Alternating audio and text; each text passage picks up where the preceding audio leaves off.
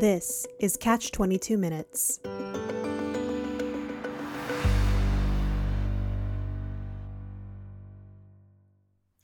Welcome, everyone, to this episode of Catch 22 Minutes. Author, playwright, poet, and care leaver Lemn Sissay once famously addressed the Prison and Probation Service with the following powerful words. He said, I came into a system that couldn't hug me when I needed a hug the most. And then years later, I'm the one diagnosed with an attachment disorder. He said in the same speech that he was built for prison by the care system. Now, in today's podcast, we're going to be discussing the topic of care leavers and criminalisation. Why is it that whilst care leavers aged 16 to 18 make up less than 1% of the under 18 population, estimates suggest that over 25% of young offenders and more than 50% of the people in secure children's centres have been in care? What are the factors that mean young people in care are more likely to be criminalised than those outside the care system? What support is available to them? And ultimately, how can the numbers of care experienced children young people being criminalised be reduced? So, to discuss these questions and more, I'm delighted to welcome today's guests. We've got Ben Twomey, who is Director of Policy and Communications at the National Youth Advocacy Service, and he's also co chair of the Alliance for Children in Care. And Victoria Odood, who is a member of Catch 22's Youth Benchmarking Forum and has spoken on this and similar topics at the Youth Justice Board. So, Ben, let me start with you. Now, these statistics that I just mentioned on the number of children who have experienced the care system and are being criminalised are pretty startling. Can you start to unpack this a little bit for us? What what conditions are leading to children and young people in care being criminalised? Thanks. It's a, it's a, really important question because, as you say, you know, over half of those children who are in custody at the moment have care experience. That's hugely disproportionate uh, to the number of young people that are in care. Uh, there's a whole range of reasons, as, as, I'm sure you'd expect. If it was one simple uh, answer, then it would be something easy to resolve, wouldn't it? Ultimately, it comes down to a question of vulnerability, and that's how the, the government often frames this in their work. When I talk about vulnerability, I, have got a, quite a controversial view, I suppose, within the sector, where I think there's no such thing as vulnerable children. Because if we have a society that works, you wouldn't have any vulnerable children. So if, if we're talking about a society that's that's kind of set up to work, you wouldn't have vulnerable children. So in a way, it's these children that are in vulnerable situations, or they have been in vulnerable situations, and that's the problem. They're not. There's nothing inherently vulnerable about these uh, children who are in care, and I think that's a really important point because it's the situation often before children enter care that is, you know, ex- extremely difficult. It can be adverse. There's the most common reason for children to enter care is around abuse or neglect being the, their primary need, and so they start off with, in some ways, a, a failure from the state and a failure from the policing of the state in order to enter care because they haven't been protected from that abuse or that neglect, those crimes uh, that may have been committed against them. And then before long, you find them on a path potentially towards being criminalized themselves. So it's quite important to separate their inherent vulnerability, as some may see it, from the situations that they've been in, which the state should exist to protect them from. Some of the, the reasons that children might be vulnerable to exploitation, and this is one of the most common ways in which children find themselves caught up in criminalize uh, in criminal activity, is there's 10 reasons basically given by the, the government about what would heighten a young person's vulnerability to county lines exploitation. And it's a good example for, for kind of wider criminal exploitation because all sorts of things can, you know, can be used to, to kind of lure a child into to this kind of line of work, I suppose, as it seems. There's, there's always a profit motive or almost almost always a profit or a power motive around the way children are exploited. What some of those things, I, I won't talk you through all 10 of them, but I'll, I'll, point you to some of them. The point is, all 10 of them are, are things that children in care disproportionately experience. So it's no wonder that those children in care are then disproportionately exploited, uh, and, and that means leading them into criminal activity. So experience of neglect and abuse is number one. And as I say, that's uh, an inherent part of why the care system exists, exists to protect children from that uh, abuse. There's also lack of a safe and stable home environment. We know a child moves home while in care every 20 minutes in, in England, and that's really important. Um, that it, it's so difficult to have a positive child experiences when you have so much instability in your life. It's so difficult to build resilient networks that would support and protect you if you have instability uh, to that level in your life. Um, other, other issues, are those such as homelessness uh, or insecure accommodation status, makes again people vulnerable to exploitation. And you know we're, we're in a situation where one in four people who are homeless today are care experienced. Luckily, that's not so many children who are in the care system, but as soon as they leave, they find themselves highly likely, or far more likely than their peers, to, to end up on the streets Then there's things like mental health or substance misuse issues. And again, we know the connection between being in care and the adverse child experiences experienced before uh, that. And, and then just the failure to invest in mental health and addiction support for children, young people, and, and then adults uh, as well later on. And one of the factors as well, this is the last one I'll mention, is just being in care. They say being in care makes you vulnerable to being exploited. And the reason this has a really detrimental effect on who ends up in custody is that you're in care, you're then exploited, and then rather than being treated as a victim or as a child first, many find themselves treated as criminals by the criminal justice system. And I think it's really important that there's a turn, a change that happens around the way that we treat victims of exploitation, because there, there was this conversation about eight, ten years ago, uh, those in the sector will know around child sexual exploitation. And there were some very damning remarks from Louise Casey, who, who did led many of the inquiries at the time around Rochdale and uh, Rotherham. She said in 2015, the victims are children, however they present themselves. And we've taken that on board, I think, or, or, or for the most part, around child sexual exploitation. We haven't got there yet with criminal exploitation. And it's important to just remember that phrase the victims are children, however they present themselves. And if we start to treat them that way, give them the support that they need, begin to find ways out of the criminality and the exploitation that they're involved in, then that will be the best way to reduce that criminalisation. Very well put, Ben. Thank you so much for that kind of overview. Victoria, you, as you said, you know, have experience of the, the care system. Does what Ben is saying here ring true for you? Very true what he was saying about children aren't vulnerable because they are children and they're in the care system, plus you're in care and dealing with all of that difficulties. Like he said, your every child is moved about every 20 minutes. So being moved, dealing with different people that you're living with, you may be living with different groups of young people where there's like five or six in the house with you, different personalities, and all of that stuff can contribute to like not wanting to be there. So you're going to do other stuff to remove yourself from that situation that aren't exactly safe to be in. But as a child in care, you don't think of those things. You just want to fix the immediate situation and get yourself out without thinking of the consequences. Or it could be a retaliation as to the system, like you're not liking all of these decisions being made for you. You're angry with the decision makers, so you take things into your own hands for that little bit of freedom, and then that results in dangerous situations like hanging around with the wrong people, being influenced to do things that you don't want to do, just not safe. And there's many other reasons that happen while you're in care, all of the meeting, family contact that can trigger you into not wanting to be there and wanting to take things into your own hands. No, absolutely. Victoria, I know something that you're you know, you've spoken passionately about before is this idea that you know you have a child, a young person living in an institution if they're living in care, and then they're being released at 18, sort of straight into the the big wide world. I suppose it's logical to think there is then a kind of vulnerability to you know criminalization can you just describe that sort of you know feeling i guess of being of being released if you like at 18 well, first of all, whatever age you've been put into a secure unit or a residential care home or even a hospital, when you're put in there, you're angry. You think uh, you don't want to be here. You think people have taken the choice out of you, so you have no say in the matter. So you're dealing with those emotions whilst you're in there. And when you get out, it's like freedom. It's like my life is now my own again. So you're not thinking about being responsible or mature. You're thinking about all the things you wanted to do whilst you were in there.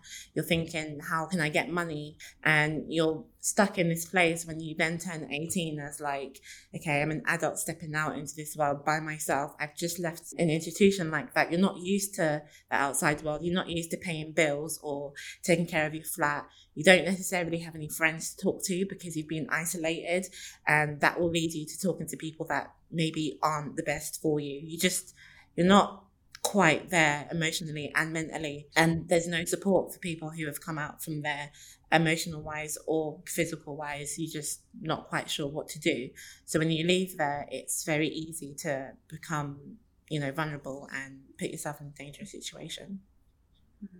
And it's an interesting point there you made, Victoria, about just the lack of support available when a young person leaves care. Ben, thinking about some of those issues that you raised that kind of increases vulnerability, if you like, for young people in the care setting, and then also thinking about when, you know, that point of leaving care, just talk us through kind of what support mechanisms should potentially be in, in place in those two settings. Yeah, I think Victoria put it really well about the kind of what what we hear is like a cliff edge, basically, of support. So you you, you know when you reach 18, which is always a difficult time anyway. You know, you know everyone's leaving college, they're potentially leaving CAMHS if they're engaged with mental health services, uh, and then leaving care at the same time. You know, it's all happening at once. And the average age in our country for someone to leave home is 24 years old. But you know, children who who grow up in care don't have that option, I'm afraid. So it's it's no wonder that there's more support is needed, and some of that fundamental support is the same things that you'd want from a good parent. What corporate parenting should be, I suppose. It's a very clinical term, isn't it? Corporate parenting about you know what the local council should be doing, but there there should be nurturing, there should be love, there should be uh, that support that doesn't disappear because you've turned a certain age, because uh, no no, no one else would do that. So that's the really important part is to get more stability, end the cliff edge uh, of, of when young people leave care, and make sure that they feel feel supported and that someone's there, or, or in fact, many people are there. You know, it's got all the resources of the state behind it.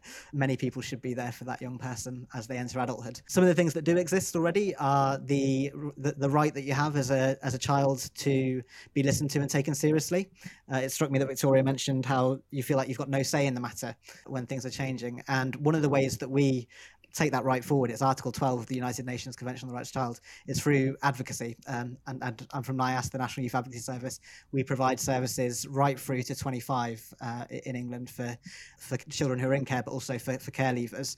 And that means that when an issue arises that's, or, or a decision is being made that's going to affect uh, the young person's life, then they have the right to access an independent advocate, someone who's going to stand up for them, who's going to work to empower their voice. Ultimately, the advocate doesn't have a view the young person is their boss and they get to tell them what they need need resolving. So um, the advocate will basically empower that young person to be listened to. We can't guarantee that we can change anything or, or everything, but we will make sure that your voice is heard uh, in matters that are going to affect you. So that's one of the things that's really helpful for young people to know about. There's also return interview services, which I think is important to mention because there's a big link between criminal exploitation and missing children. It can be a big push factor for children to go to go missing when there's criminality in the home. It can also be a big pull factor if there's, for example, criminal gangs who are wanting to exploit that young person uh, and offering money or, or reward in, in other ways, status to, to be involved in that. So return interviews are basically where a child in care goes missing. Uh, again, an independent person can be there to find out what led them to go missing, what happened happened while they were away, what they want to happen now that they've returned home as well. And if we can get those things right, we can start to make sure that when young people enter adulthood, they're not already within the grips of criminal exploiters, basically, and abusers. And then one final thing I'd say is that you've got Regulation 44 visits within residential children's homes because children's homes historically have been the place where you're even more likely to find yourself criminalized than, than the rest of the care system. So whether you're in foster care or kinship care or, or other ways of being cared for. And residential children's homes have regulation 44 visits independent monitoring basically. It's something where someone visits once a month and they they make a report. They'll speak to the staff they'll speak to the manager but they'll also speak to the young people in that home. And it's really important way of safeguarding young people understanding what's happening within those homes because lots of exploitation hasn't always historically come from outside of the home. Lots of it can happen within the home where there can be abuses as well. So having those visitors is really vital, especially vital now because the independent care review that happened uh, has made a suggestion that we remove that role and replace it with strengthened advocacy. Obviously, we're huge supporters of advocacy being strengthened, but it's a very different role. As I said, advocates empower you to be listened to and taken seriously. Regulation 44 visits, that's giving you that extra assurance and safeguarding that can't happen with Ofsted because they only visit every so often, you know, once a year or or less. Then ha- making sure that we have both roles in place for young people is is a key safeguard uh, to prevent them from being criminally exploited. Thanks, Ben. And I think that that leads us really nicely into the area that I want to look at next, which is really around sort of policy. And I know Victoria, you know, you've you've spoken at the Youth Justice Board. You're a, a really kind of powerful advocate for what needs to to change in the system. Um, I just want to refer back to something that the government published in 2018, which was this national protocol on reducing unnecessary criminalisation of looked after children and care leavers. Very wordy title, but nevertheless, this was something that was trying to kind of minimise the risk of criminalising looked after children and care leavers in order to improve their life chances. Now, when you look through that, I'm sure you're familiar, you know, it talks heavily about prevention, about interagency working, and crucially, as you've said, Ben, about the voice of the child and, and the young person. I want to ask you, Victoria, you know, are those sort of principles being applied, do you think? Um, I mean, Ben mentioned the care review as well. Again, it's about advocacy, isn't it? And about prevention. In, in your view, are these are these principles being lived out?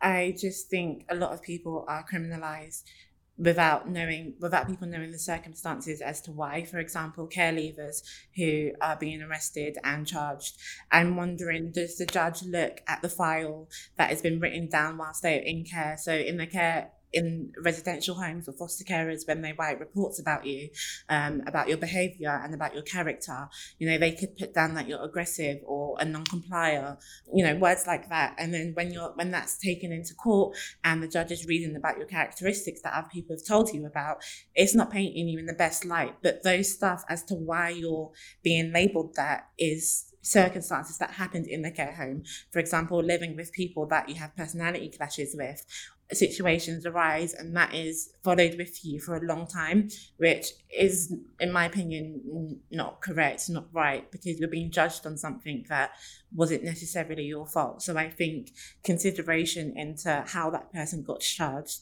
where they were living their circumstances before, that should be taken into account. Um, but also, when you said about young people being, you know, perpetrators and victims, I think that should be taken into account too, whether it was their fault that they ended up like that or whether it was someone else that, you know, persuaded them to do it. That's really interesting. And just give us a sense of your kind of experience as a kind of advocate, you know, sort of talking about your your own experience, how that seems to go down with policymakers. Do you feel like you're getting some some cut through? I think they do hear me. They hear what I'm saying, especially when I'm sharing my experience, I'm sharing other young people's care leavers' experience. So I'm bringing all of these voices to them from the young people's mouths. And I'm like, you know, this is what we said. This is what we think you should listen to and what you should do. I think it happens a little bit like them getting agency workers to work with young people, um, the youth offending team having the staff um, come out and talk to these young people and do workshops with them and talk with them more or less. So those stuff happen, but I think there needs to be more to be done about it. Like like Ben said, people going into care homes, having an advocate um, talk for them um, and raise their concerns. Brilliant. And then turning to, to you, Ben, in terms of you know what improvements you think need to be made, what would what would you say? Yeah, I completely support what Victoria said about you know how powerful her voice is uh, in this space as well, and that's something we've called for is that no decisions, policy decisions, are made about young people without young people. You know they need they need to be absolutely in the room, and we wrote to all police and crime commissioners uh, during the last election and since basically to make that case to say that within your police and crime plans, which sets the strategy for your local police force, you need to be saying that any policy decisions that are affecting young people disproportionately, which is the majority of policy decisions, to be honest, the, the most likely time time to be a victim of crime or a perpetrator of crime is between the ages of about 16 and 24 years old anyway, regardless of whether your care experience. So it's it's really important that these voices, like Victoria's, are, are being heard. The the best way to reduce criminalisation is to address those factors that I mentioned head on. It's not even necessarily about the crimes themselves or the exploitation itself that's happening, but if we re- remove the the vulnerability, the, the situations of vulnerability, we tackle the abuse and neglect, we give stability for children in care, we end economic vulnerability and homelessness, invest in mental health as well as treatment for addiction, and, and, and so on. All of those things would make it unbelievably hard work for someone to try and exploit young people because they'll be safe, they'll be happy, they'll have all that they need, and they'll be protected as well by adults that are there to, to look out for them. So that would be the best way to reduce it. There have been huge strides actually in recent years around reducing the number of children, particularly from residential children's homes, as I mentioned, who are being criminalised. And uh, I've got to do a shout out to the Howard League for Penal Reform for their excellent work uh, on this as well. We loved the uh, protocol for reducing criminalisation. I won't do the whole mouthful you just did, Melissa, but, but we love that so much that we started talking about it in, in Wales, where we also work, and they've only just uh, launched this year their own version of a, a, protocol to reduce unnecessary criminalisation. So that's fantastic news, and I think it's a great document. But as you say, as Victoria says, it needs to be put into practice as well. And one of the best things is putting people face to face with those that are making policy that just leads to my final point on it. It's good to be face to face with the people making policy. At the moment, it's not always the best to be face to face with the police themselves. We know that unnecessary contact with the police can increase your likelihood of being criminalized. And that one of the big historic problems with children's homes is that calling 999 would often happen over things where you know most parents would not even consider involving the police. Uh, there's a young woman who who I work with who volunteers uh, with NYAS. She's fantastic. Who told me a story of when she was growing up in care and she was about 13 years old in a children's home. She threw a remote control uh, for the TV. It burst. You know the batteries fell out and they called the police. That wouldn't happen in most homes, but that children's home chose to involve the police. Fortunately, when the police arrived, it was a good experience because they uh, chose to basically uh, put their ire onto the uh, children's home staff rather than uh, the young person. But it could have easily gone the other way if there was a police officer that was less self-assured, that wanted to do what the staff um, were telling them to do, or, or was just taking a hard line. That could have easily gone a different way, and then there could be a criminal record. We've got the most, uh, among the most uh, punitive criminal record system for children in the whole of Europe in England. So that's something that needs to change. But so getting in front of uh, policymakers, I think, is really important. The National Police Chiefs Council acknowledges that care experienced children often have a negative view of police, and they say that that can be based on experiences. So over time, those experiences need to change. Over time, when you come into contact with a police officer, hopefully it will make you less likely to be criminalised as a child rather than more, and more likely to be protected rather than less if you're finding yourself uh, being put into handcuffs and things like that. But until we reach that point, the policies and the protocols will be a great way of starting to change that culture and that behaviour. Yeah, I was just going to say, Ben, what you're talking about here is a, is a culture change, essentially, isn't it? And I think you, you hinted at, you know, in child exploitation, perhaps we're getting there with that, but but we, we still have some way to go. And Victoria, I want to give you the last kind of word on this. You know, if you were to pick one, maybe two things that you, you think need to happen to reduce the number of children, and young people in the care system who, who are being criminalised, what would they be?